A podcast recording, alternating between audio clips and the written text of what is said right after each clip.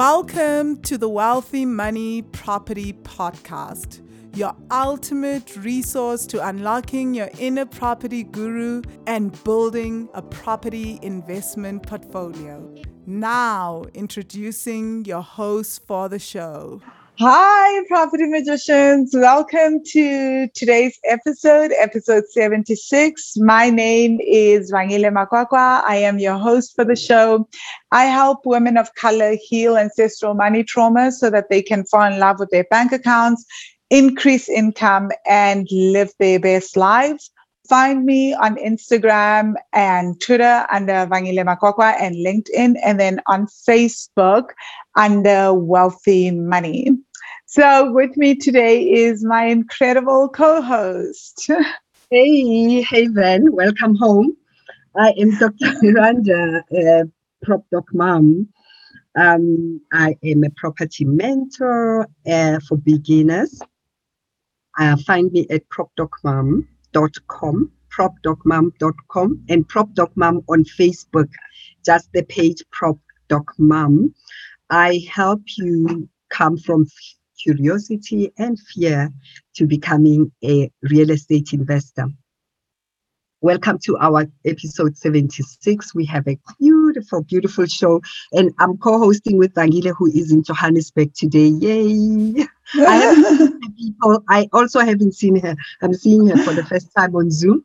So we are breathing the same oxygen this time around. Welcome. Yeah.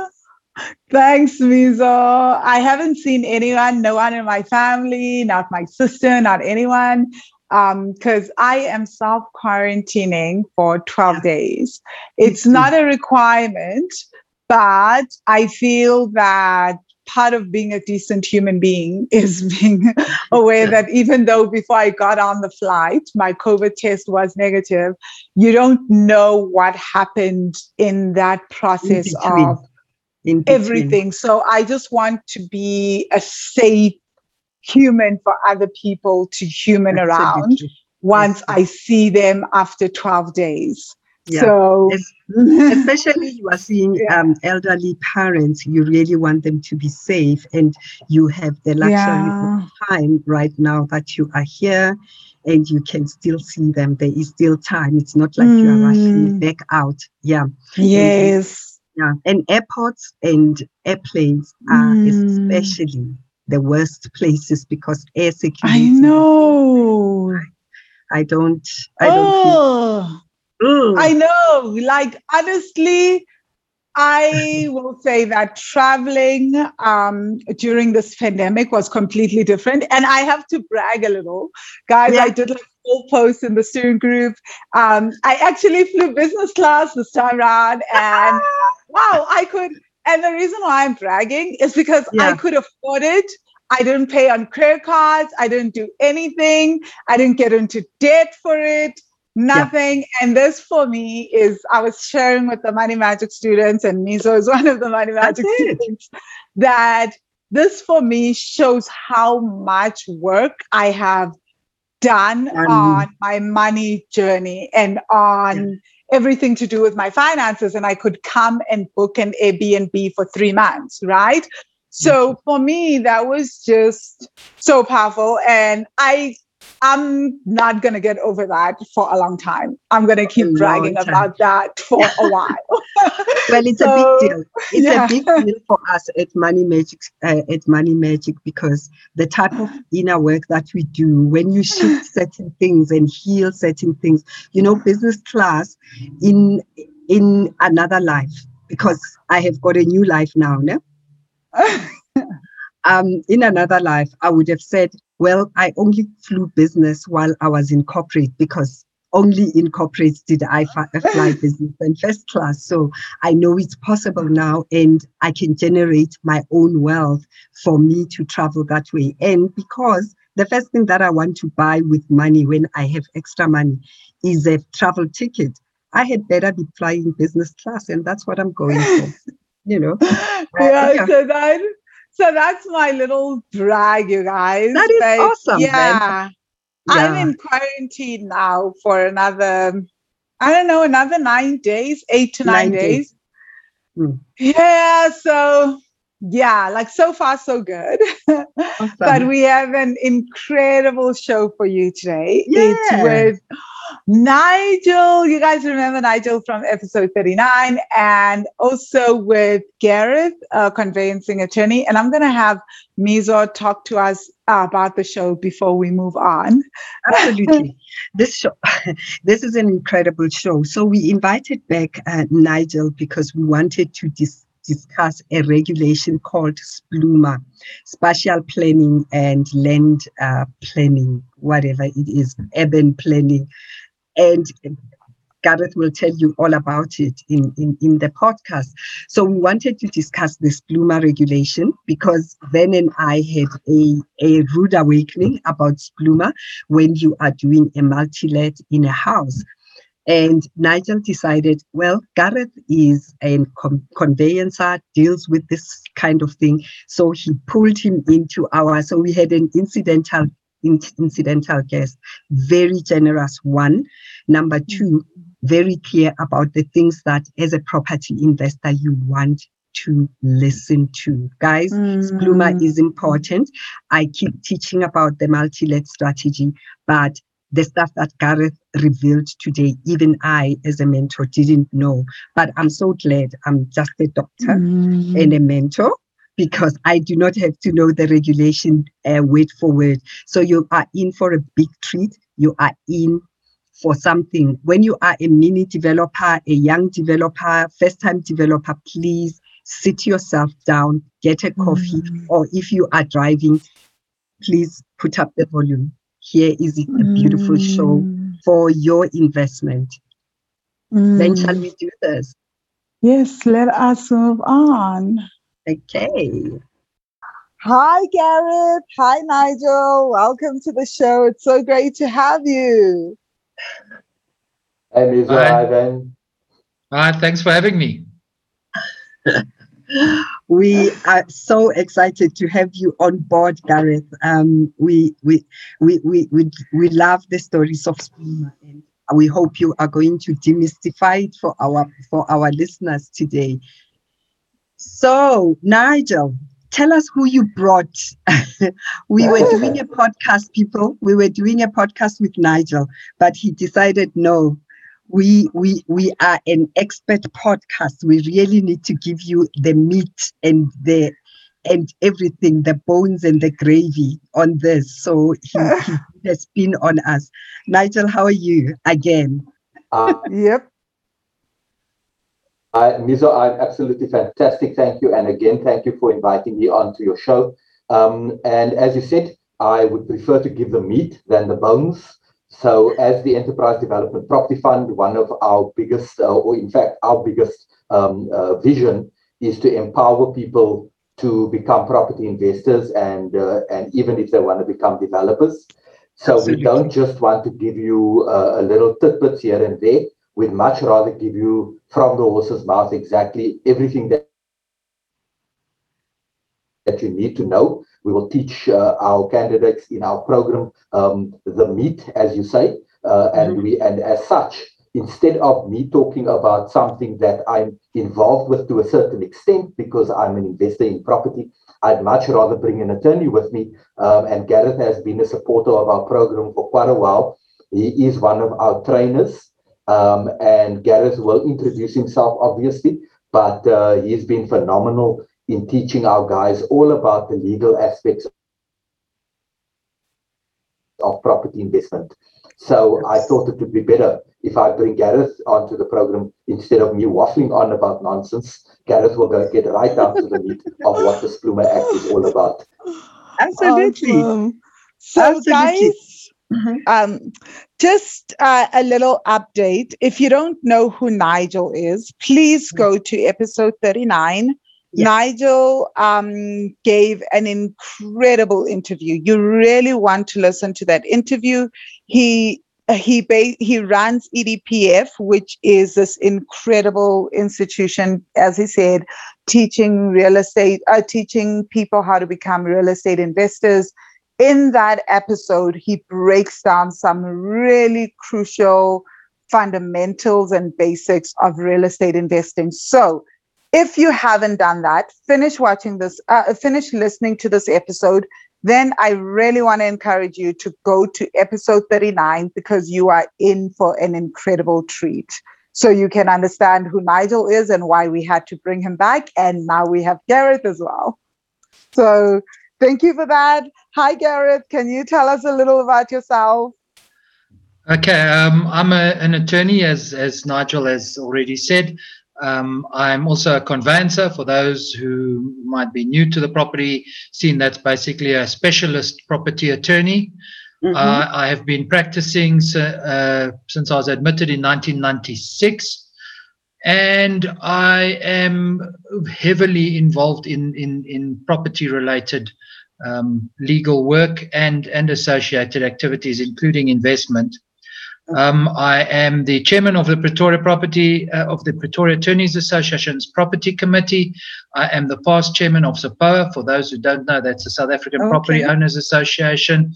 Um, wow. And I've held various other roles. And uh, hopefully, I don't have a, a, a, great previous video like Nigel for you to go and look at.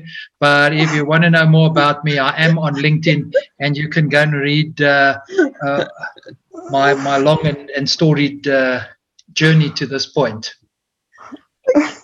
That's so funny, Gareth. no, we don't interview popular people, Gareth.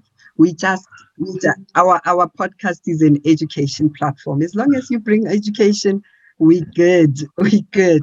So Gareth mm. and and Nigel, please, Nigel, we brought you back because we really wanted to go deeper into this regulation that we learned about Vangile and I, and we just thought, I'm sure there are lots of South Africans who don't know anything about this. Tell us about Spluma. What is even Spluma? It, it, it, it sounds like something else, but what does it stand for? And under which law does the Spluma sit in? Misa, you're 100% correct. There are so many uh, people out there who have no clue that Spluma even exists, let alone yeah. what it stands for and what and what it means and how it affects us as as property investors and property practitioners. Um, so I personally have been involved in property, as you know, for 20 years. Um, and I always say I only know about 20% of what needs to be known, um, even after 20 years of being involved in the sector. So when I deal with uh, legal matters, I do not deal with them on my own. I will always bring my attorney um, to come and help me to structure and to make sure that what I'm doing is number one, legal, but number two, uh, the most tax efficient way to do things. Uh, so yeah. that's why I've asked uh, Gareth to come and be this conversation. So the questions, Gareth, I will leave to you. What does Spluma actually uh, mean? What is it? Okay. Uh, well, firstly, uh, Spluma is a is a really nice way to refer to it because if you had to keep calling it by its full name, um, I think this interview w- would consist mainly of us just saying the name. It's the Spatial Planning and Land Use Management Act, number 16 of 2013. If you want its yeah. its full description. Um, wow. I can give you a little bit of, of, a, of a background as to as to sort of how it how it came about. Is that anyone who's done developments up until recently um, would have worked according to local uh, guidelines as to as to how those developments um, must be um, registered and so on, and and what permissions and everything must be obtained.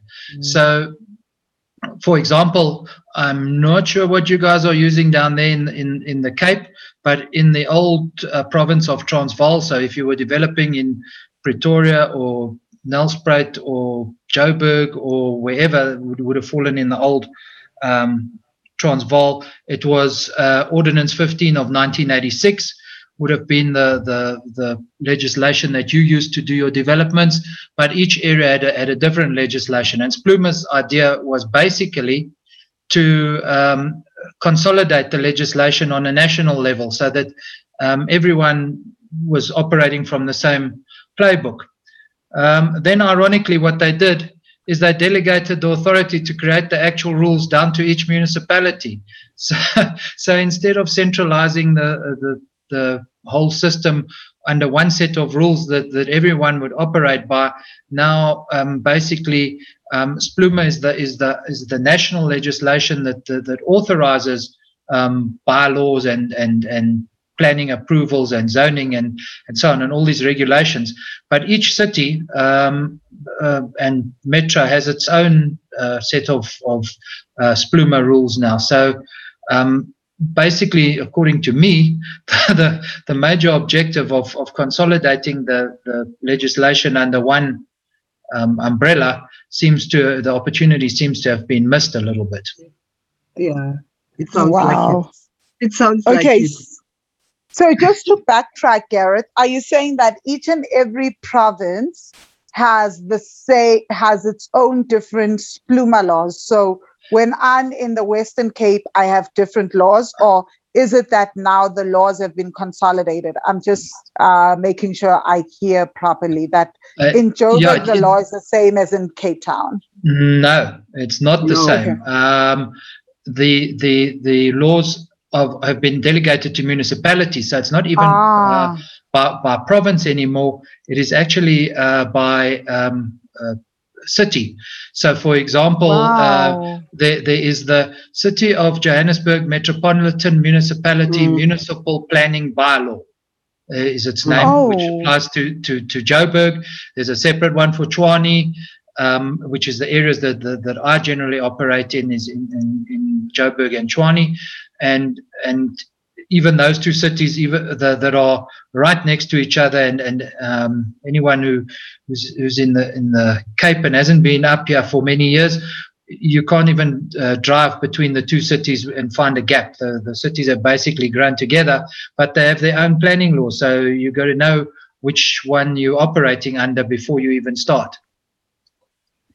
Wow. Okay. So this is fascinating. So let's just take the audience a little back as to how Mizo and I got into splumas. Just a very rude awakening because I I think that this anecdotal story will help um will help them understand, will help all you guys listening understand why spluma is so important to understand, uh, to know, right? So we're starting off in real estate. Mizo and I get excited. My aunt tells us about this really incredible real estate investor, which he is in Mpumalanga. He's willing to talk to us, to show us uh, some places that he has for sale. My cousin is leading the brigade. He wants us to really get in on this property. We go, I take videos, Mizo comes through, we get excited about the property. Everything is just going well. It's a multi-let. It's got 13 doors. It's selling at like a ridiculous price of like 1.1 million rand. It must be making, I don't know, about 25,000, 30,000 rand a month. It's a no-brainer. We are in. We're excited. There's extra land to build.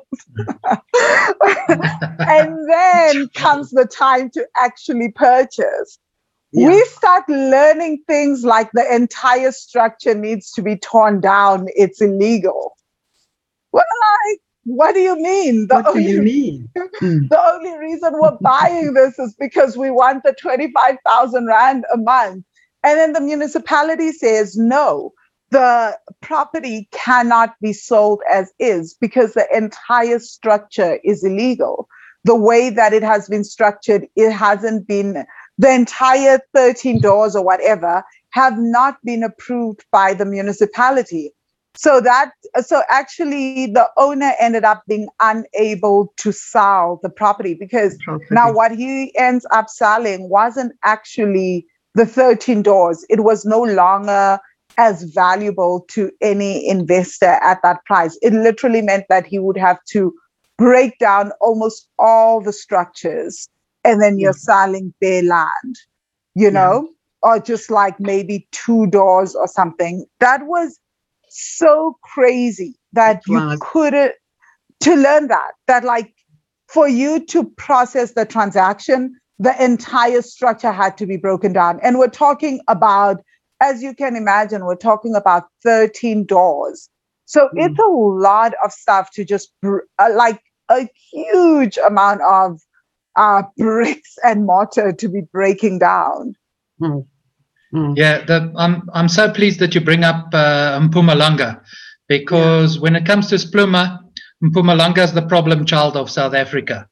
Okay. There, there, there is no other um, uh, deeds office other than Yeah. uh, the, the Nelspruit or Mbombela deeds office that, that requires a, a, a Spluma certificate uh, for a transfer. Um, Wow. the, they are the only province that requires Spluma certificate for a transfer.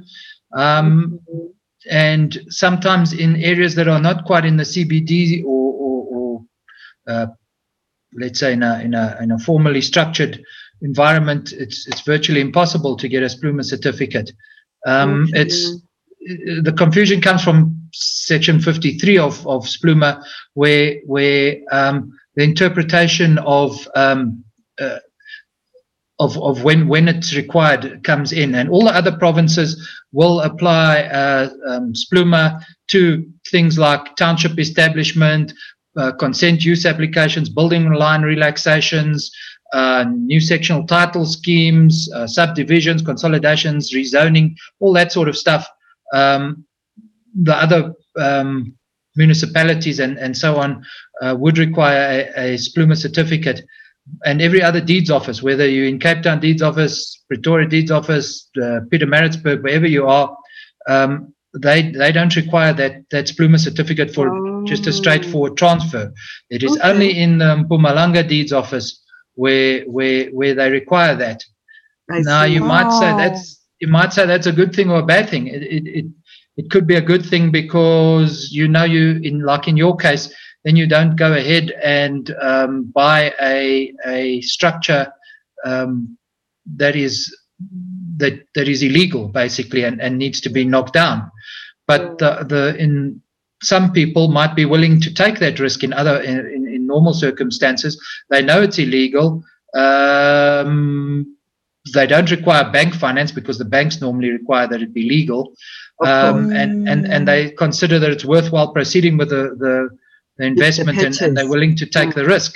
But in Oh, a book, wow. uh, that decision's Mm. taken away from them. They, they can only buy uh, legal structures. Oh yeah, we learned this the hard way. We- So I guess the whole my thing was I was so shocked, and I'm here. I'm sure there's people listening here going, "Oh my God, I didn't go to council. I just built," because that's literally how we. Like traditionally, I feel like this is how we've often built. I don't know if I'm wrong, Niso, right? Mhm. Like we come Mhm. home, we're like, this is a yard, there's space for back rooms. I'm just gonna put in back rooms. You move on, right? so now you find out that this is illegal. Is there any kind of legal recourse that you can take? Can you fight it?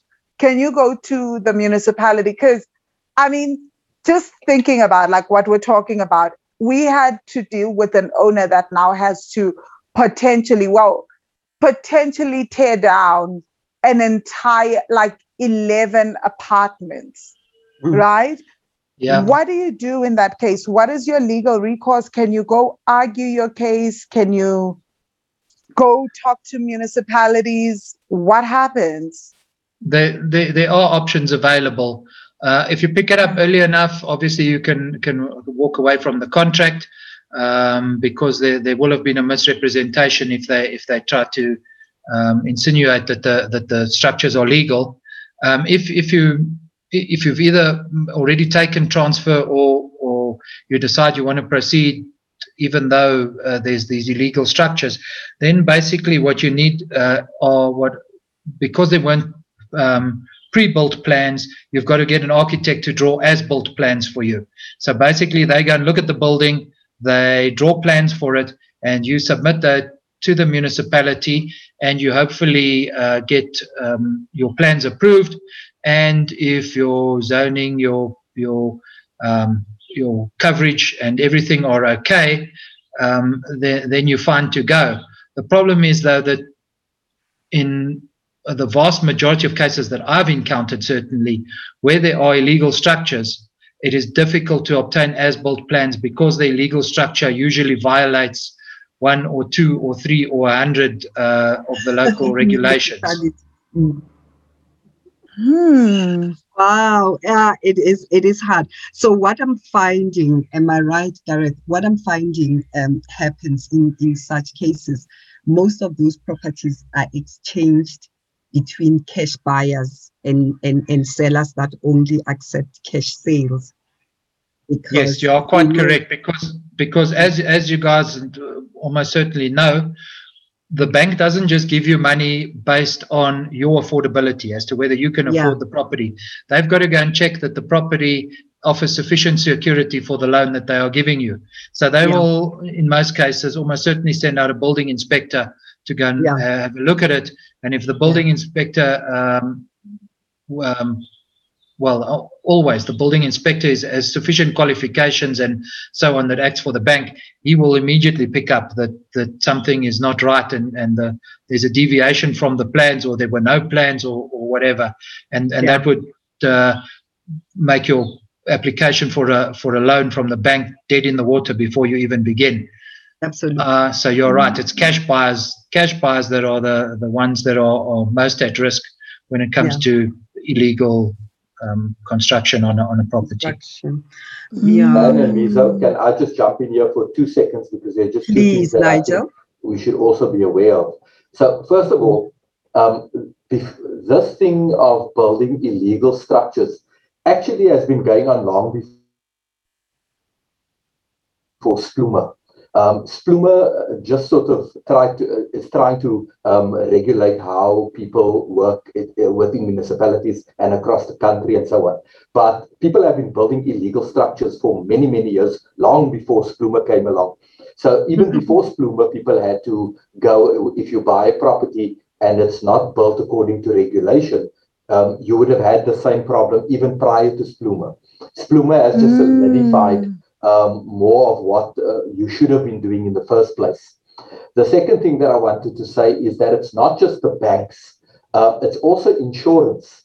If you yeah. wow.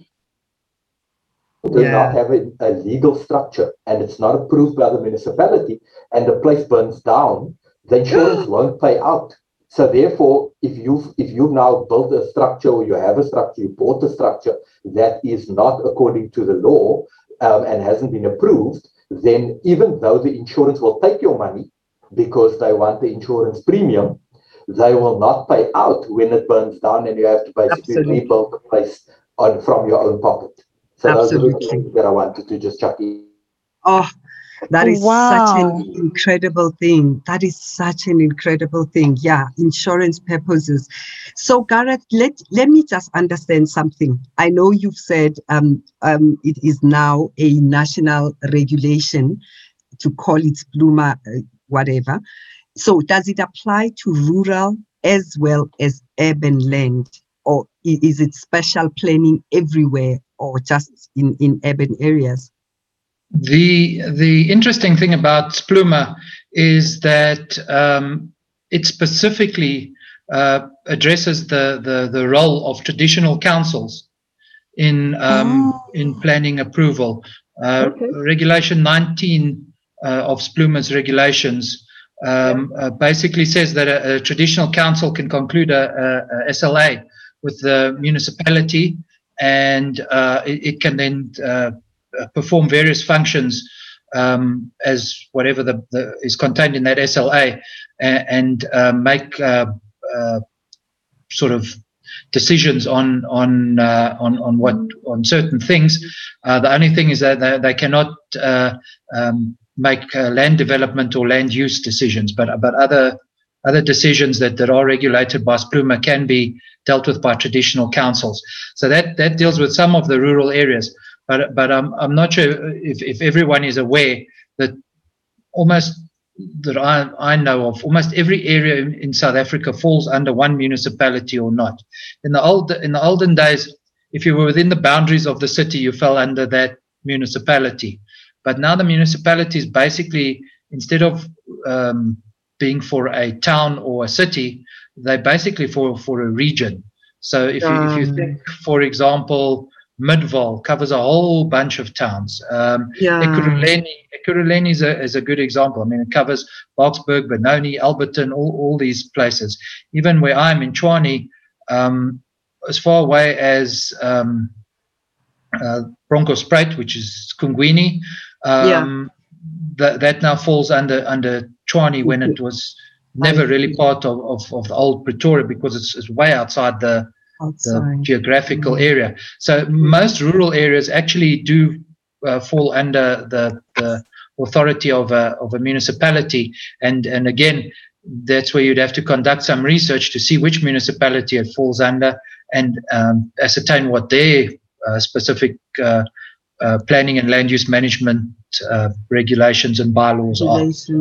Okay, so this becomes important for you, um, Van, if you were to build in the village, the municipality that's closest to you um, is is the one that would that would that would um, regulate what what you do or how you build in the in, in, in, in the village. This is so important, guys. This is very important. Yes. Most of us come from, from villages and most people will own traditional land and they just go ahead and develop without knowing. And maybe it's well and good to build right now but mm, the traditional council will say yeah of course you can build only to find that the municipality actually doesn't doesn't agree with with the spatial development of that space yeah Yeah, and the, Mm. the the thing is, if you if you if you fall within in a, um, a, the jurisdiction of a traditional authority, basically, um, you need to find out first if if they have a, a, a service level agreement with the the municipality in that in that area, uh, whereby they can perform certain functions. Then you need to know what functions they can and can't perform, because Oh, some functions might still fall under the the municipality, and then you've got to deal with that. Now, obviously, if you if you if you are a, a self builder and and you are you're building as and when you you get some money, you you, you add a room or two, and you you that that's your plan.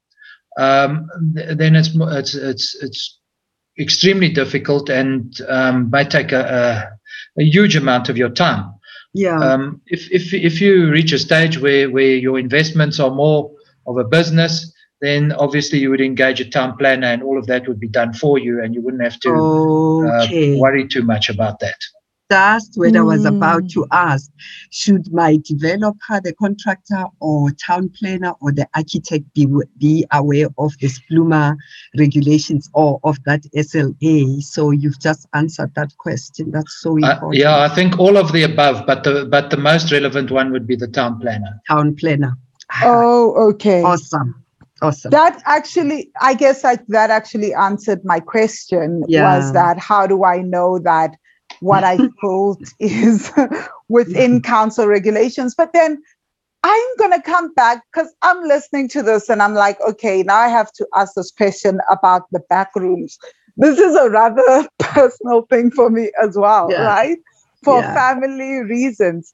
So, how um, can in the location it means that splumas also the spluma law also applies in townships right Gareth Mhm.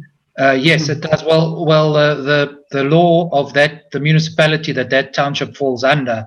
Uh, so, for Okay. example, Soweto would fall under uh, Joburg, or Mamelodi would fall under Tshwane. So you you you, you the, the the actual township wouldn't have its own uh, regulations, um, Spluma regulations, but the, the municipality that it falls under would, would have something. okay. Okay. so then you would go and you would if anyone listening here hasn't gone to the council before uh, to submit their uh, to the municipality to submit their town planning they can go i mean to get uh, to submit their plans for back rooms but they've already built back rooms they can go and get plans as is and then submit them Yes, definitely. That's that's the, the the most efficient and best way to to to do it. But the problem is, you know, there's such things as building lines, servitudes, and things like that over the property. Where generally, when people build their own um, uh, back rooms and and so on, they don't even know where the building line is or if there's a servitude or anything like that. Mm, So Yeah. quite often the the the, the actual building uh, contravenes one of the, the those sort of things, and um, therefore even if you even if your architect was to draw plans for that, it wouldn't be approved. So does that mean because this is concerning to me, right? Like Mhm. my my thing is I'm always trying to figure out. So now imagine our families have been building these back rooms for long for generations at this point and they've been feeding families. And now the council doesn't approve them doesn't approve the plans. And there's you just have to tear down the structure. There's no other argument Yeah. you can make. There's nothing else No. that you can submit uh, to back up your argument Yeah, look, those structures are illegal, and if there's a demolition uh, order granted, uh, it has to be demolished. Um, I don't know, Nigel, uh, maybe in a, in a non-legal sense, if there's any sort of strategy or, or, anything that someone can follow to to maybe uh, try and, and get out of such a difficult situation. Yeah, unfortunately, um, you know, once your demolition uh, has been approved by a court, you you, have to demolish. Yeah. But Well, um, you know, you can try to you can try to do some things like, for example, um, within most uh, municipalities, or in fact, within all municipalities, you can build at least two structures on your property, and in some cases even three. Um, so Cape Town, for example, they allow us to build three structures on one earth. Now that obviously depends on your zoning rights. So if you have a structure that it goes beyond the zoning rights, what you could do then is re- uh, request from the municipality and plead with them based on your income streams, etc., etc. Uh, possibly plead with them to give you uh, um, new zoning for your um, for your property. your So then apply for a rezoning, and Okay. hopefully they approve the rezoning, and that will help you then uh, to keep your structure. But once that order has been granted, unfortunately, there's Definitely, nothing you there's can do. no other. Yeah, Well, look, let's just also- correct something else. Sorry, the sorry, Gareth. Um, the two rooms and garages actually do have do require a municipality approved plan. So most of the people in the townships that have, it's just that the approval was quite easy then. Very, very Yeah. easy as long as it's not on. But if you've got a structure on top of the servitude, also your your own building is under threat, right? If there's Yeah. a big sewage uh, uh, sewage uh, leak, then you've got a building that has got a leak under it. So most of the two rooms and garages anyway have always been getting municipality approval. yeah It's just that when you are adding extra, you might be overbuilding on the same property. But Yeah, otherwise, You know, you know what I'm thinking of, Mizo. Have you Mhm. seen in uh, the location when the thing when people are extending, especially the corner houses, where the house is almost on the entire pavement, they and you do. eh? just and you just so I'm listening to this and I'm like, my goodness, this is just I know. yo, this is Uh, so intense. You know, like I didn't even think of that until this episode because I've seen that so often It and is. the thing is that we don't even think about it because you you're extending you know you're extending it's your house it's your yard Yeah. I, I just, I just want to can I can I just like maybe clarify something? I think i- i- if you if if your part of your building is is illegal, it doesn't necessarily mean that you need to demolish the whole building. Yeah. Um, if you for uh, I don't know if people all know that the on properties there are uh, building lines. So Yeah. that's like two meters or something like that from the the from the boundary. boundary of the property that you cannot build. So if you've gone over by 30 centimeters, Yeah, uh, you only really need to demolish that section that's, that that's over the building line, and then you will be compliant. And if if that is not uh, acceptable to you, you can even apply for a relaxation of the building line. So uh, Yeah. so that uh, instead of from let's say it's two meters, but you've built over by 30 centimeters, you can uh, apply that the building line be relaxed and that it be 1.7 meters, and then you would be be uh, perfectly compliant again, and you would be able to get your your building plans approved. Um, so so just because there are, there's a there's a uh, some sort of transgression doesn't mean that the whole structure needs to be uh, demolished. You, you need to see what what exactly the situation is. If there's only a, a little bit of it that's uh, that's um, breaking the, the, the regulations, then you you can just fix that part of it. You don't have to knock the whole thing down. I know, Absolutely. okay. I know if you start, I know if you if you use the words demolition and demolish, um, people sometimes have a picture. You know, when they have those big towers that they implode and, and then They they, they show them on TV. I like that. Thank you for clarifying that, Gareth. I actually did. I actually did. I was I was a health officer on one of those where they had to implode the whole building. Gareth, just explain to us again. The spluma, is it does it when when does it impact me as a as a property as a property owner? Does it impact me mostly when I'm selling? Does it impact me when I am beginning to develop and redevelop and extend my little home, when when when when does it become extremely important? Um, w- would you say? Okay, and uh, there there can be so many um, aspects where it can where it can touch a property investor, Yeah. and the, the the most obvious, obviously, is if you are doing uh, township establishments or sectional title Okay. developments, um, where you need compliance with with so many regulations. Yeah. Um, I mean, it goes on for pages and pages when you get your consent eventually to establish a township or to to open a sectional title register.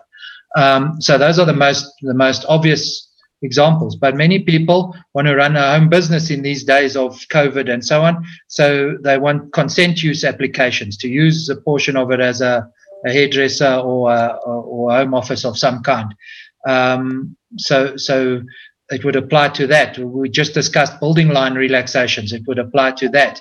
Um, a lot of um, uh, developers want to uh, change the zoning of their property because they think that um, whereas it was a, a res one or whatever, it would be better served to to to get it to some sort of commercial use. Um, so you would need that if you if you, your investment involves some sort of change like that, or if you if you if you think your property is too big and you can do better by subdividing it, or if it's too small and you can do better by by consolidating it uh, with another property, then uh, all of those things would be um, affected by by um, uh, Spluma legislation, and, and even things like um, um, a lot of these um, uh, suburbs uh, want to close off their streets because for security and so on. For the Spluma would apply to that, or or if you if your title deed prohibits you from doing something um, in the title conditions, and you want to um, uh, remove or, or so, um, amend those conditions, uh, Spluma would apply to that. So there are so many so many aspects other than merely buying or selling of property where you where you want to try and achieve the highest and best use out of the property, and it requires some sort of change. Uh, then you then you need to um, keep Spluma in mind, and as I said, not not necessarily the national Spluma legislation, but whatever legislation applies to that specific property. Yeah, Oh Yeah. wow, yeah. that That's is That's such an Yeah. important thing. Hey. yes. I'm Yeah. so glad we are actually having this um show Conversation. Yeah. because it was a rude awake. Uh, luckily for us, or unluckily for us, it was the very first thing that Mizo and I faced when we when we started real estate investing was Spluma. Yeah. I- Um, I can I can tell you that there was a court case in January, um, which was uh, Glencore versus uh, uh, Steve Tshwete municipality, and Okay. in, in in that court case, they, they have challenged Mpumalanga's um, insistence upon Spluma certificates before you can register transfers, Right. and um, that the the the case was won. Um, but the, the order has been suspended. So that uh, basically they're continuing to require them, but there, there Yeah. may be some light on the end of the horizon to say that that that Mpumalanga is going to fall in line with the rest of the country in due course, um, even even if it requires them being forced to do so by the courts. Okay, so the demolition was suspended. Um, Uh, no, not the demolition. The requirement that that you must have a Spluma certificate and lodge it at the deed Oh. office for every transfer that you do.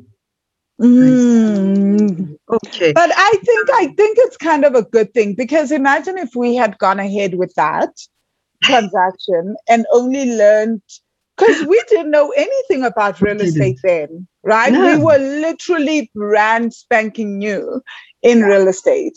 And Yeah. so now you buy the structure and then it ends up not being legal at all. Now you spent 1.1 million rand buying something that That is really is not legal. Yeah, it, it has some it has some positive aspects to it, but I can give you an example from my own experience as well. Is Yeah. where the municipality lost the plans, uh, and and um, various things happened and, and so on, and it took us uh, over a year to uh, get a Spluma certificate. Everything else was in place to register the transfer, and and uh, I think it took us something like 14 or 15 months to, to get a Spluma certificate. Um, from a small municipality uh, uh, in Mpumalanga. So Yeah. yeah. there are positives, but it can also be um, a real uh, problem for property investors who, who want to get going with their investment as quickly as possible. I'm liking what you you keep doing there, Gareth. Let's just underline here that um, a listener and a property investor that is in Mpumalanga, it seems like you need to be paying more attention. And please don't let your architect or your contractor tell you, no, it's fine, it's fine, Mama, you can build. You you need to pay, you need to pay special attention to Spluma because it looks like you've got a stricter municipality you've got stricter municipality Yeah. regulations to follow and that means you can't sell but if you you have really built your property as your cash flowing property and you have no intention of selling in the near future you are probably still okay until you need to sell and until you need to get out of that property it looks like you are in trouble so i like this Yeah. Gareth, very much so are you saying then it is the municipality who enforces Spluma or who else is involved in the enforcement of the Spluma? No, it would be the municipality and and and their inspectors and so on that are, that are involved in it, and Okay. and their Okay. and their their divisions that deal with building plan approvals and so on. Tell us about Okay. those Wow. divisions because someone doesn't know. They say, oh, my plan has gone to council for approval and they are wondering why it takes them four months to get it back. What are these divisions inside of the municipality that does the plans approval, please? Um, sure. You, you, I think you're asking the wrong guy. Yeah, we get the approved plans from the the the um, town planner, and only if they they're not so Oh, fast, okay. then I then I shout at them and say, "What's going on? Why why are we waiting?" Um, so I'm not sure, but I know that does require a bit of bit of running around and and so on to different departments. And and and if you are if you are doing um, property developments. And you have to Mhm. get approvals from electricity, water and sanitation, sewerage, uh, all of the different departments within the the, the And fire. Mhm. That's why that's why the the to get a um, the the relevant approvals to to open a new township is um, is like quite quite a, a difficult task, and and why most uh, beginner property investors would shy away from from uh, full-scale development. developments like that, and and, and rather deal with with single um, properties. Yeah, absolutely. Mm, wow. Okay, And- I have one question, Gareth, that is not linked to uh, Splumas, but I've Mhm. been so fascinated. Please tell us about SAPOA. What is the South African Property Owners Association? I actually don't know that much about it. I love Okay. uh, yeah, it, it, everyone can go and look on their website if, if, if you want to know more about SAPOA. But Yeah.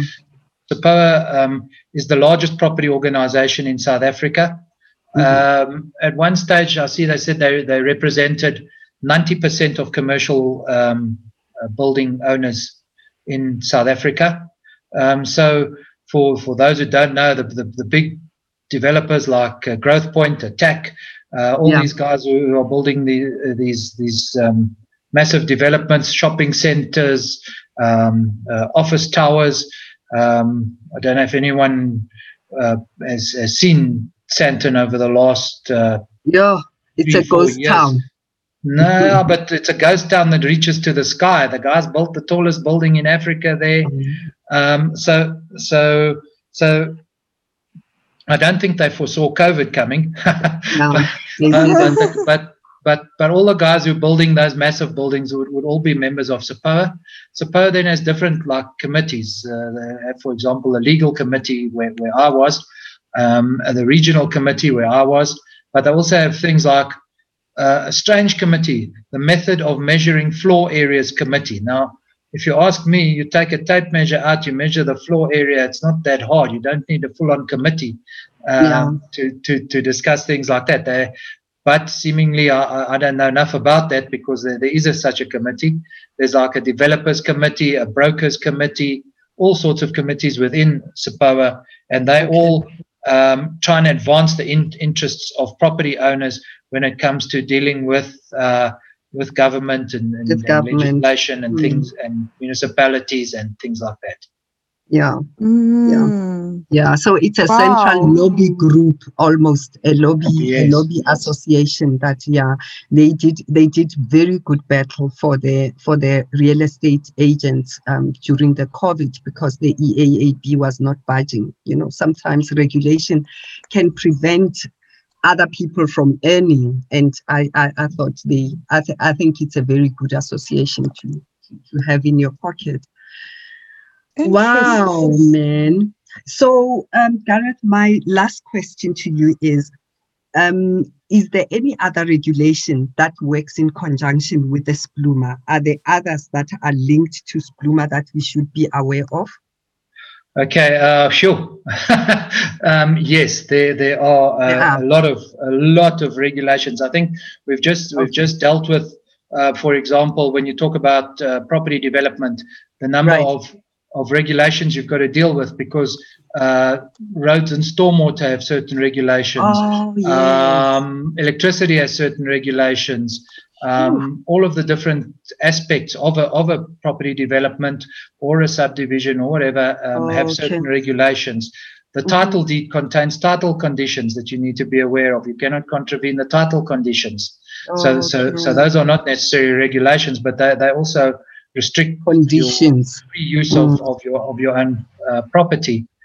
And um, basically, I think in 2013, if I remember correctly, somewhere around there, I did a did a, a, article for a magazine where we looked at all the the the, the legislation that that can apply uh, to, Mhm. to property transactions, and we Yeah. found 72 uh, different laws on No a ways. national on a national basis and and that's on a national basis. That doesn't count provincial or municipal legislation. That's Oh no!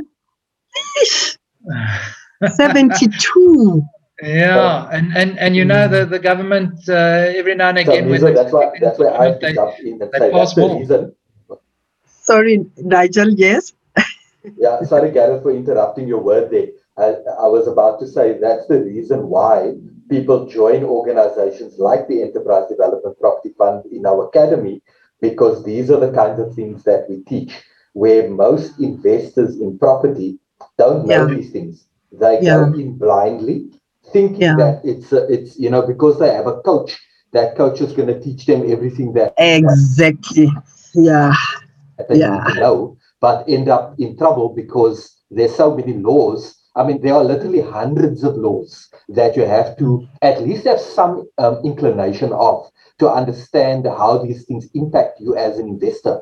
Um, and, um, you know, I, for one, as I said earlier, I will never do anything within the property space without consulting three people my attorney, my accountant, and my tax consultant. Because Absolutely. it is uh, once you've discussed with the three of them how it affects your structure, the legal aspects, only then would you know whether that's a, a proper investment or not. Because um, despite the, the numbers, you know, beside the numbers, you also need to understand all the laws that relate to that particular type of investment or development. Um, and you have to be so careful when you when you get involved in bigger developments. If you're still doing yeah. just one one apartment and one house and uh, you know where it's SR1 kind of thing, uh, you know single residential with only one unit, that that's okay. That's okay. Um, and there are very few laws that will affect. But when you get into the commercial space, when you're building a, an apartment block, for example, then you're going to start worrying about things like occupational health and safety. You're going to worry yeah. about things like the Spluma Act really affecting you in a big way. You need to worry yeah. about things like zoning rights, about yeah. um, environmental impact, uh, and a whole host of other things. And all these laws um, mm. that you have to know, or at least have some inclination of how it affects you. But your lawyer, wow. your accountant, and your tax consultant Absolutely. Absolutely. Mm. That's such an incredible thing. That's such an so I've got it. Oh, I know I said that was my last question. Then have you got a question? uh no actually i'm just I taking do. it all in yeah i've got i've got one last question this is this is really a a personal perspective for each one of you nigel and gareth would you say, though, with all this regulatory framework, we we are almost impeding um, development in in our own country. Would you say we are over-regulated? It's a good thing. Is it a bad thing? What's your sense now that you've been in property for this long and you know what you know? Um, do these laws actually really contribute to an economy that is on its knees? So I'll go first, Nigel. Um, this by, is a by great no means, question. By no means am I an economist. Yeah. Um, but I would I would definitely say and and and I, and when I did that article, I, I, I yeah. there was some research at the time um, yeah. that, that I included in that article that yeah. that clearly demonstrated that mm-hmm. um, overregulation damages uh, the economy, mm. and um, I don't think South Africa is unique in that regard. Every yeah. um, country uh, that, abides by the rule of law uh, mm-hmm. in the mm-hmm. world that I know of has, just piles on more and more and more uh, uh, regulations, legislation, and, and, and various things. Um, I think uh, some people refer to it as the nanny state, where, where the, the, the government wants to tell you exactly how to live your life. Um, and and and I, as I said, there, there, there is um, definitely research that shows that that that it does um, prevent uh, the economy from from expanding. However, on the on the extremely bright side is that mm-hmm. it provides the attorneys with a lot of work. Spoken like an attorney, Gareth. yes, we are. I do feel though that we are a little overregulated in South oh, Africa compared to most countries. It's really, really challenging at times. It is. It is. You know, yeah, maybe. Then, uh, Mizo, from my side, um, I agree with Gareth that we are overregulated for sure. But yeah. there are certain regulations that I believe are for the benefit of the people living in the those structures. So I mean, we're talking property specifically now. Yeah. Um, yeah. and the regulations that go with property. So Absolutely. there are there are a number of regulations that do protect the people, especially from an occupational health and safety perspective. You know, if, if, you if you build a structure that doesn't comply with the OHS Act, then um, you know you could uh, end up in a situation where your building falls apart, um, maybe kill somebody, um, yeah. and uh, insurance doesn't pay and now yeah. you not only are you um, uh, in trouble financially, but you're also yeah. um, responsible for somebody's death. So there yeah. are regulations that are important. There are regulations that are for the protection of not only the, the landlord, but also for the and or the investor, but also for the people living in those structures and working in those structures if it's commercial. Um, so so those regulations are there to protect everybody. But absolutely. from an economic perspective, absolutely. Every piece of regulation that is promulgated um, will hamper development. Absolutely. Yeah, I think I will think hamper I the growth of an economy. But what you need to do as an investor is, yeah, as, as an investor, sorry, as an investor, what you need to understand is how to navigate, not circumnavigate, navigate. Because Navigate. circumnavigation means going around the, the regulation. Navigating the regulation is to say, how does this impact me? And how do I work with that regulation in order to make my business more efficient? More so that, and that's what I've done. I've in my business, I've made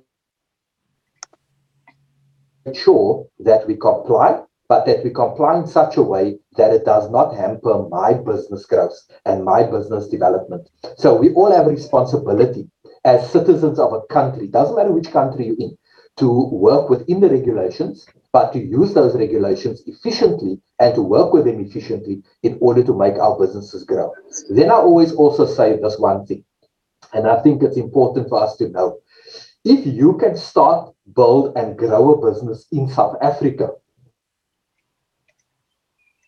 you can start growing business uh, and, and grow a business anywhere in the world, which is phenomenal. So um, if you can grow your business and build it and start your business here, and and you make it successful, you know that you are ready for expansion internationally, and you can become a global player. Um, and that's the the, the the the the best part about being in South Africa in terms of from a business sense. Um, Mhm. I, I firmly believe that, for example, EDPF, we're now five years in. Uh, this is our fifth year, and we are now on an expansion drive across the country. And by 2025, we'll be ready to go into Africa and the rest of the world because we've made our business successful here in this very highly regulated country. Absolutely. I like what you- Yeah, I, I really, really agree with you. You know, I think sometimes what I've seen, what what I'm seeing right now, because I'm waiting for a plans approval, it's not just over regulation, it is actually implementation of, of our rules. Because the officials that are tasked with implementing the regulations just don't work. It's inefficient. If you go to Soweto municipality, everybody still uses the COVID excuse for getting plans. It took us all of the year of 2020 to get my mom's old plans in Soweto. And because their plans had been moved from one place to the other, you couldn't find the plans. Those people don't work. They still don't work now on level one. They are not there in their offices. You go there over and over and over. No, the lady was here. She left at 10.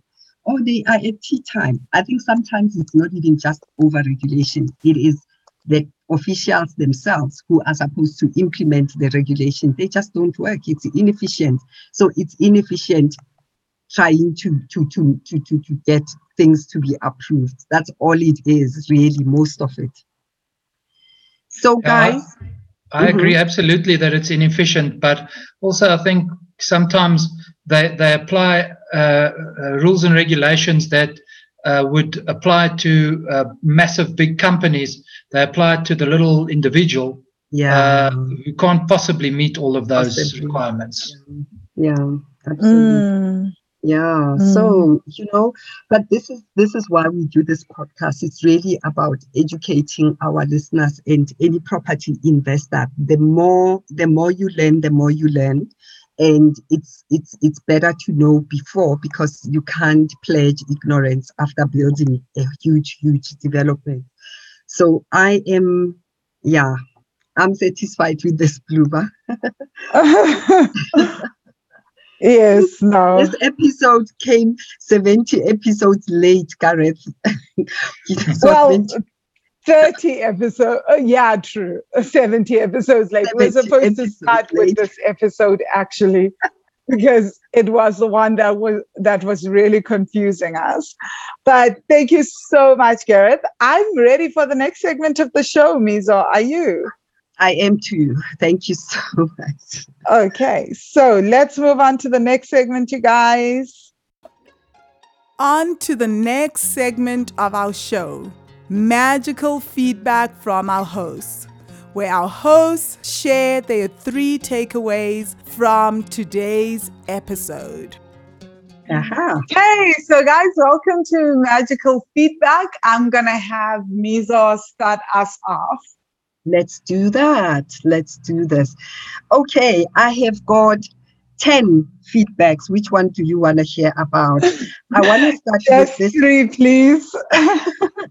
I want to start with this particular one because Vangile and I and and and Vangile's sister, we have a big plan about uh, buying and building on traditional land. So Mm. apparently, the spluma applies to both urban and rural land. So that's what we learned from Gareth. It does apply to rural areas, and how it applies, it's under section 19 of, of, of, of this same regulation, of this same act.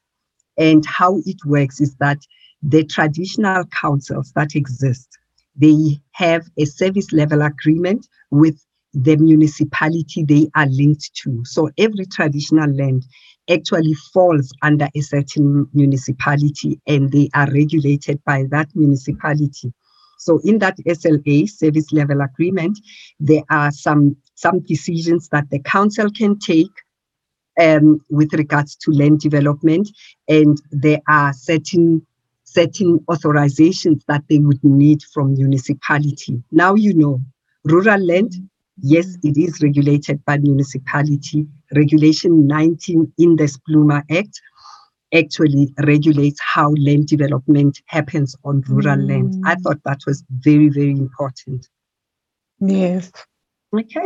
Um, my first takeaway um, is that all the spluma, the spluma regulations happen in the municipalities, right? Is that Yeah, each municipality will have a different regulation because they are de- they are tightly tied to zoning. I can't remember which episode we had. It was Katlisa who came to us to talk to uh, who came to talk to us about zoning, Yeah, right? She did the town Um, planner. yes. Yes, she's a town planner. So I think it's one of the 60s episodes, guys. Like we do have like 76 episodes right now. So we don't always remember the episodes. Um, but this reminded me of that, that what applies in Mpumalanga will not, or even in a one little town in Mpumalanga will not necessarily apply in every little town in Mpumalanga, or even what applies in Sandton will not apply in the CBD in Johannesburg, right? So this again made highlighted for me why I bring up Kaklisa, the importance of talking to all these town planners, your town planners, your structural engineers, your civil engineers, all these people that we have brought onto this show that uh, should be part of your team to get all this done. Because he did talk about the town planner, he talked about he talked about the architect, you know, all these things. So having your team. So that was my first takeaway is that your team is key because this all ties into regulations. They should know the regulations and they will help you with that. Absolutely. Oh my gosh, this is so important. Well, um, there is a takeaway that I underlined within the podcast that I spoke about to say if you are in a in Mpumalanga or you are in the Witbank area, it looks like the Spluma certificate applies differently for you as opposed to someone who ha- who owns a property in Soweto. You can't sell your house unless that Spluma certificate is in the package that goes to the deeds Mm. office. Okay, that does even though there are splumas for every different municipality, it Mm. looks like Mpumalanga is the one that that seems to to strictly apply the rule that you have a multi-let now, you've cut up this house, you've built bedrooms and and more at the back, but for you to sell this property, the package that goes to the deeds office needs to include the Spluma certificate. That doesn't apply in other municipalities, not as strictly. Maybe not for now, maybe it mm-hmm. will later. But in the Mpumalanga area, which is why Ven and I discovered this issue about Spluma. So I thought that is Mm. important for an Mpumalanga uh, podcast listener. So take note you can't sell your multi-let easily when you are in Mpumalanga. That's the that's the message. That's my yes. too. Oh yeah, no, guys, that is actually not just a takeaway. That is a lesson learned. Oh gosh, it is a lesson. right? so that's more like we're sharing our hard learned lessons with you Yeah, guys. we did. We did. um, oh wow. And then uh, so my second takeaway, gosh, it just slipped my mind, but um, what was I gonna talk about? Okay, so my second takeaway was also that you can, so not all hope is lost. I mean, maybe like not 20, but there's still 20% of hope. if maybe you've done all this, you've built a property and it turns out to be a spluma, right? You can still go to the town planner. Uh, you can still submit plans and go to the municipality. And even as the municip- if the municipality says tear it down, Nigel did say you can go argue based on income streams. So for most of us, this can be really as important, especially in the time of COVID. So if Yeah. you can submit and ask for rezoning, right? So Yeah. ask for your property to be rezoned. So that was one of my um, major Such takeaways is to say, if you are in a situation like how Mizo and I found us uh, found ourselves in with the seller of the property, he can now go and ask for that particular piece of land to be rezoned so that he can continue to sell the property. Absolutely. Absolutely. Yeah. My my third takeaway is actually an extension of exactly exactly that. That if Mm. you were buying, for instance, a multi-let, um, where you have where there are several units and several families are renting out, and you were trying to buy a multi-let like that, and you find out about this Spluma. You have several Mm. options. You've got three options.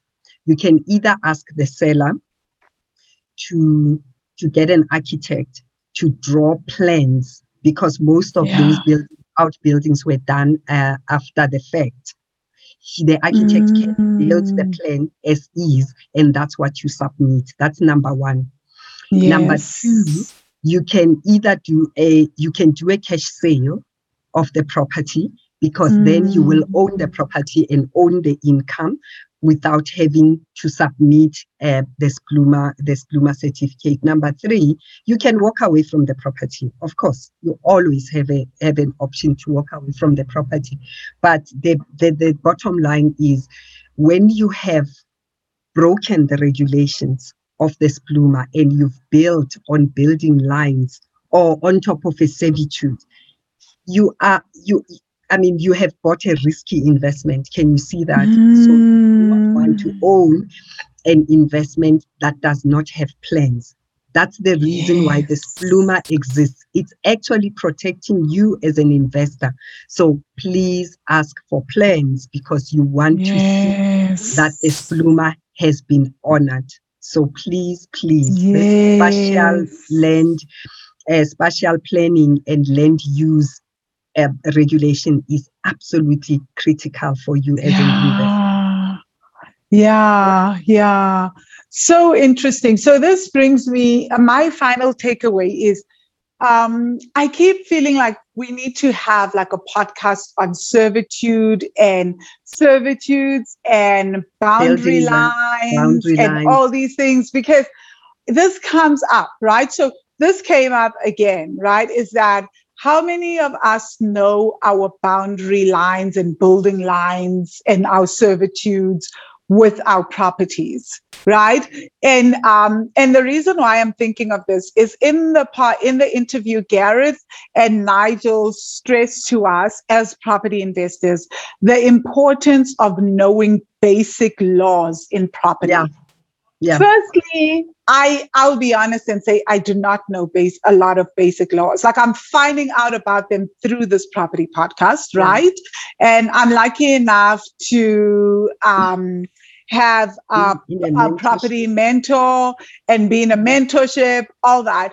But the truth is that you need to know the basics. So this this comes up because well, we need to know the basic laws. So I don't know about you, Mizo, but I'm thinking that we may need to have Gareth back again to kind of like Mm. let us know maybe what are the top 10 property laws that we should be aware of as investors in South Africa so that we just have a basic idea important mm. laws right mm. and then on top of that right guys when you do buy a property this is about knowledge my takeaways on knowledge but also my mm. big knowledge is what are your building rights within any property right like what can you do on that property and what can't you what are mm. your boundary line your building lines and what are your servitudes do you mm. know any of that so mm-hmm. those are basic things that I think that as property investors, when we're buying, I'm starting to realize that these are questions we should ask. And maybe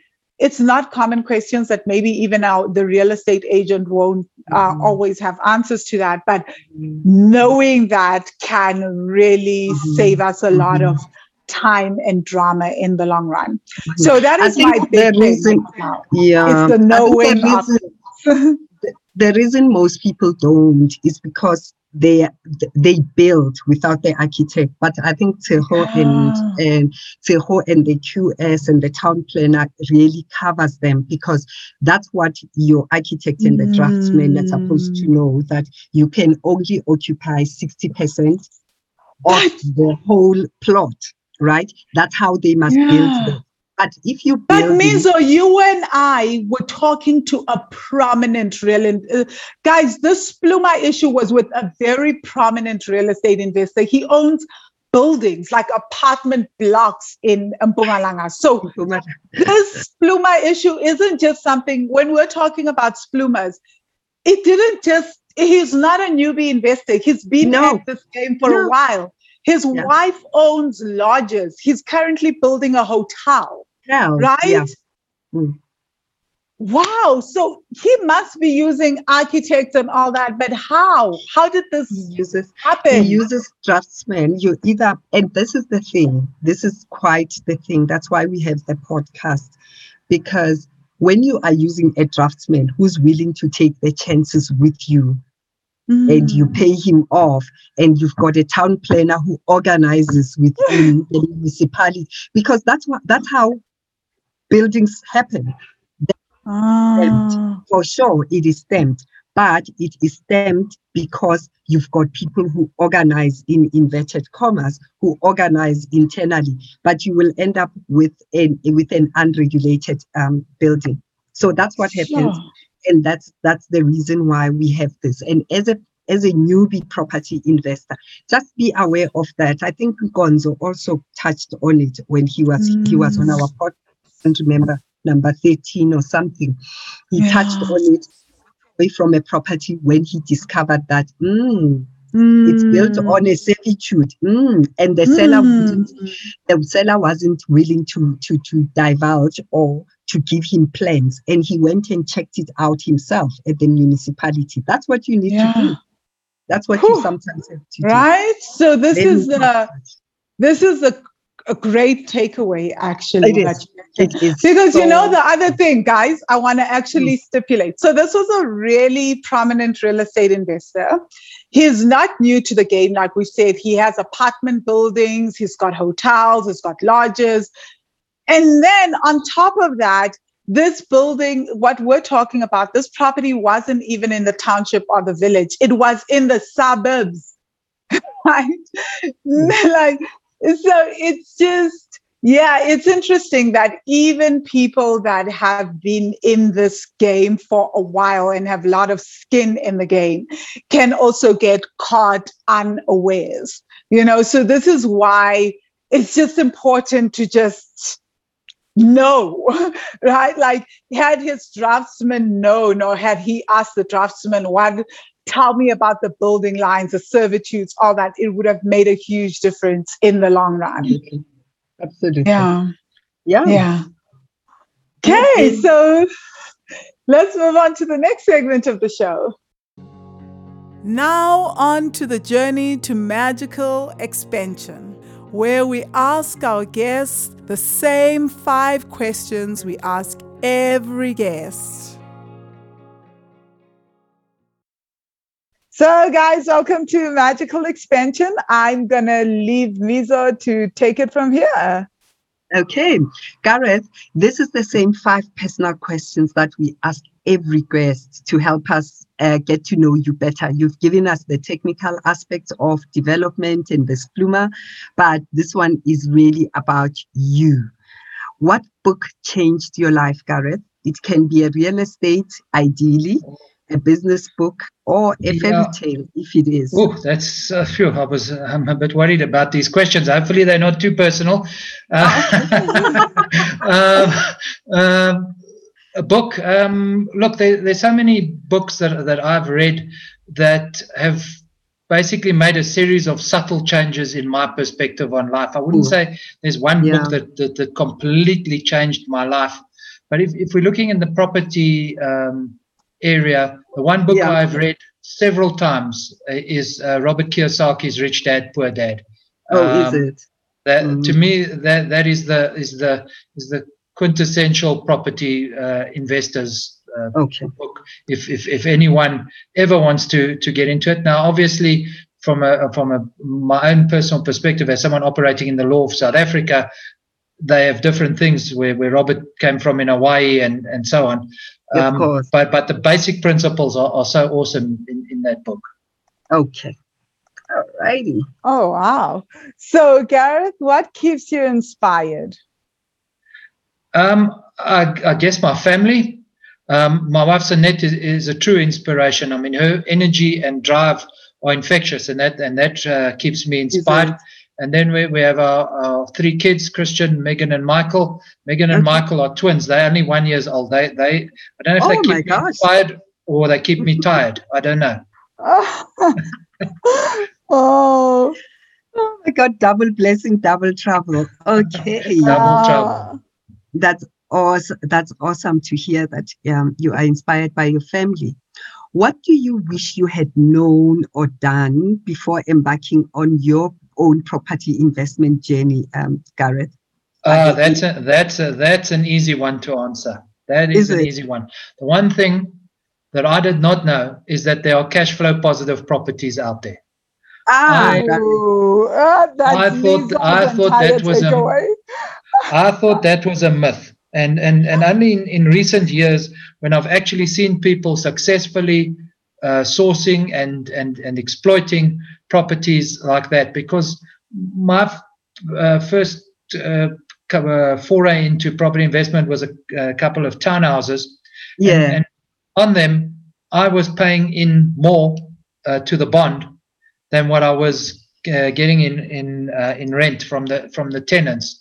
Welcome to I, the And I told myself I was investing in property, but but definitely what I've learned in, in recent years is is that's not property investment. I, No. That's like at best property ownership or, or something in the hope that one day the, the the capital value of the property will be sufficient but there's no ways that, that, that, that, that I would have bought those properties if I knew what I know now.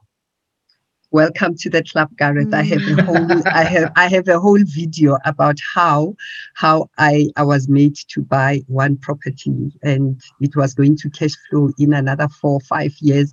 And still the cash flow, when it says cash flow, it meant something like 330 rands or something stupid like that. But yeah, we all start there. I'm so glad you you you raise it because lots of people listen to us and they are busy buying these townhouses that are not cash flowing. So great. Yes. Wow. So, um, Gareth, I guess the next question um, we're going to ask is to say, what do you still, what do you think you still need to learn in property? Oh, there, there, there's so much I, I, I, that I don't know. Um, I am okay. I think you you'll have heard okay on the on the, the legal side and the, the, the technical side and, and, and so on. But on the Right. financial and, and deal analysis side, that um, I have I have so much to learn. And, and generally, if I if I'm looking at a property now, I don't even I don't even want to delve into that. I, I rely on on whoever's presenting an opportunity to do all of the the the, the legwork on on running the numbers and uh, doing the financial and deal analysis, so that specifically so that I don't don't have to because I I, I don't know it and I don't like it, so I don't want to know it. Yeah. Okay. Awesome. See. Mm. Mm. So, yeah, Gareth, my very last one. What property resource would you like my listener to go to that is the one that you use? A book or a podcast or a YouTube video that you you you go to? What's your go-to resource?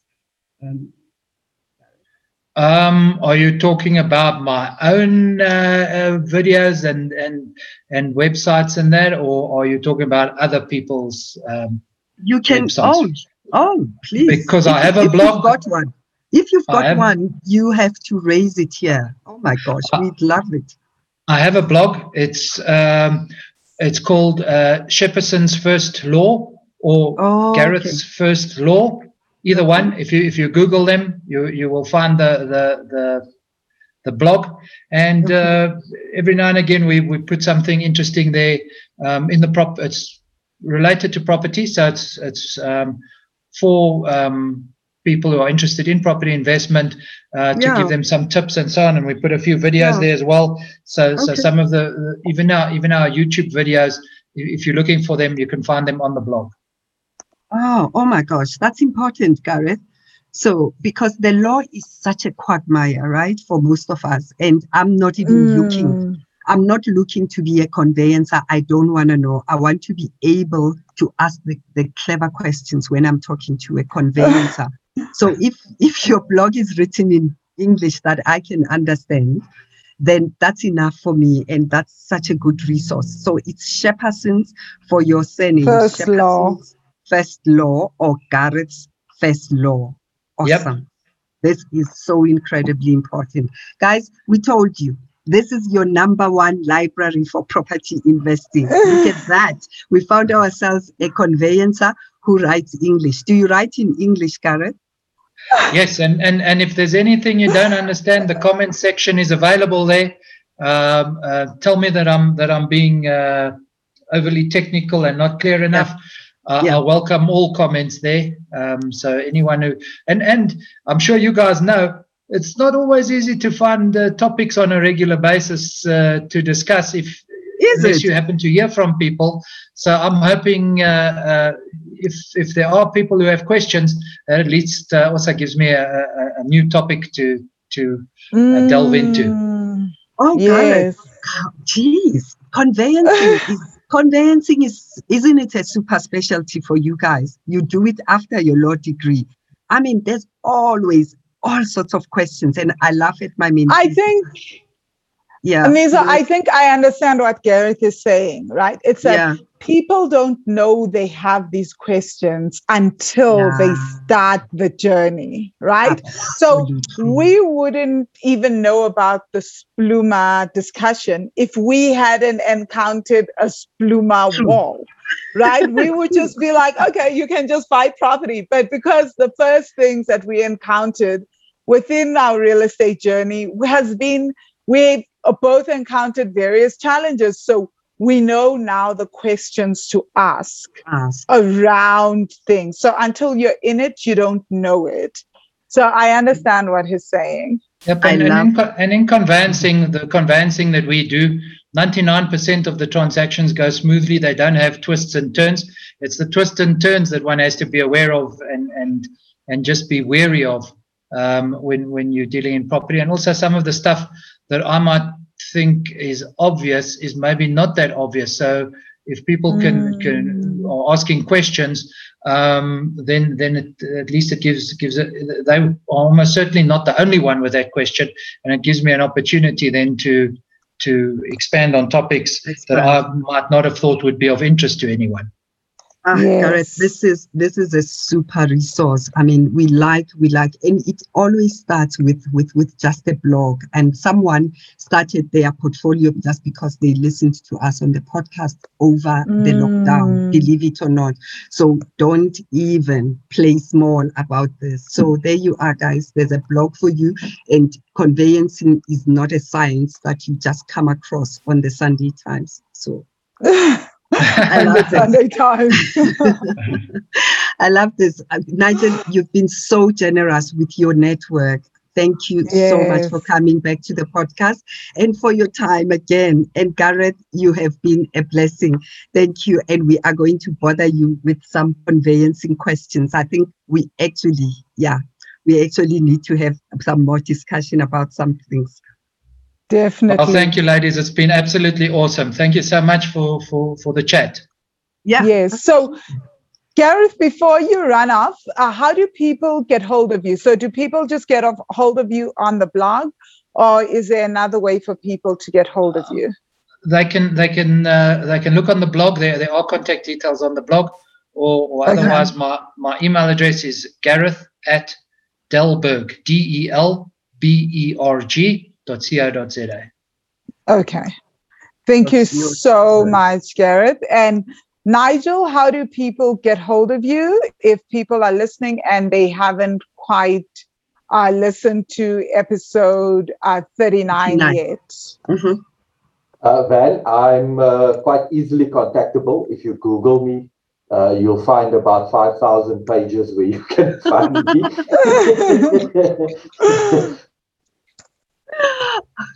But uh, like we, we have two websites um, for people if they want to register on the program or contact us.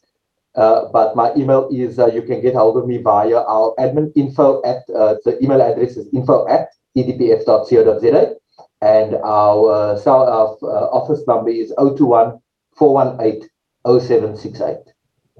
Okay. Wow. Thank you so much, gentlemen. This has been such a pleasure. And thank you, Property Magicians. Thank you so much, Mizo, for listening in. We have another great show for you uh, in the next episode next week, Property Magicians. Don't forget to tune in. Okay. See you next week. See you next Thank week. you. Thank you for listening, Property Magicians. My name is Vangile Makwakwa, and I am your host on the show. I help people heal their ancestral money stories so that they can fall in love with their, bank accounts, become financially free, and live their best lives. So, if you would love to increase your income or you'd love to pay off your debts and increase your savings, contact me. You can contact me on the Wealthy Money website at wealthy-money.com. Again, wealthy-money.com. Or you can email me at vangile at wealthy-money.com. Again, vangile at wealthy-money.com. Find me on Facebook on the Wealthy Money group or on the Wealthy Money page, or find me on Twitter and Instagram as Vangile Makwakwa. Now over to my co-host. Thank you for listening. I am Dr. Miranda Prop Doc, Doc Mum on all the social media platforms on Facebook, Twitter, and Instagram. I'm the host of Property Magicians podcast and I'm a property mentor.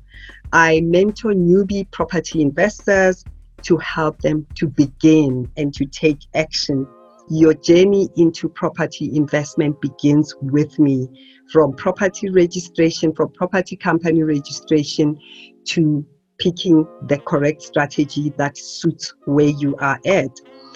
Find me on my inbox at miranda at wealthy-money.com. Again, inbox me at miranda at wealthymoney.com if you want me to help you start your property journey.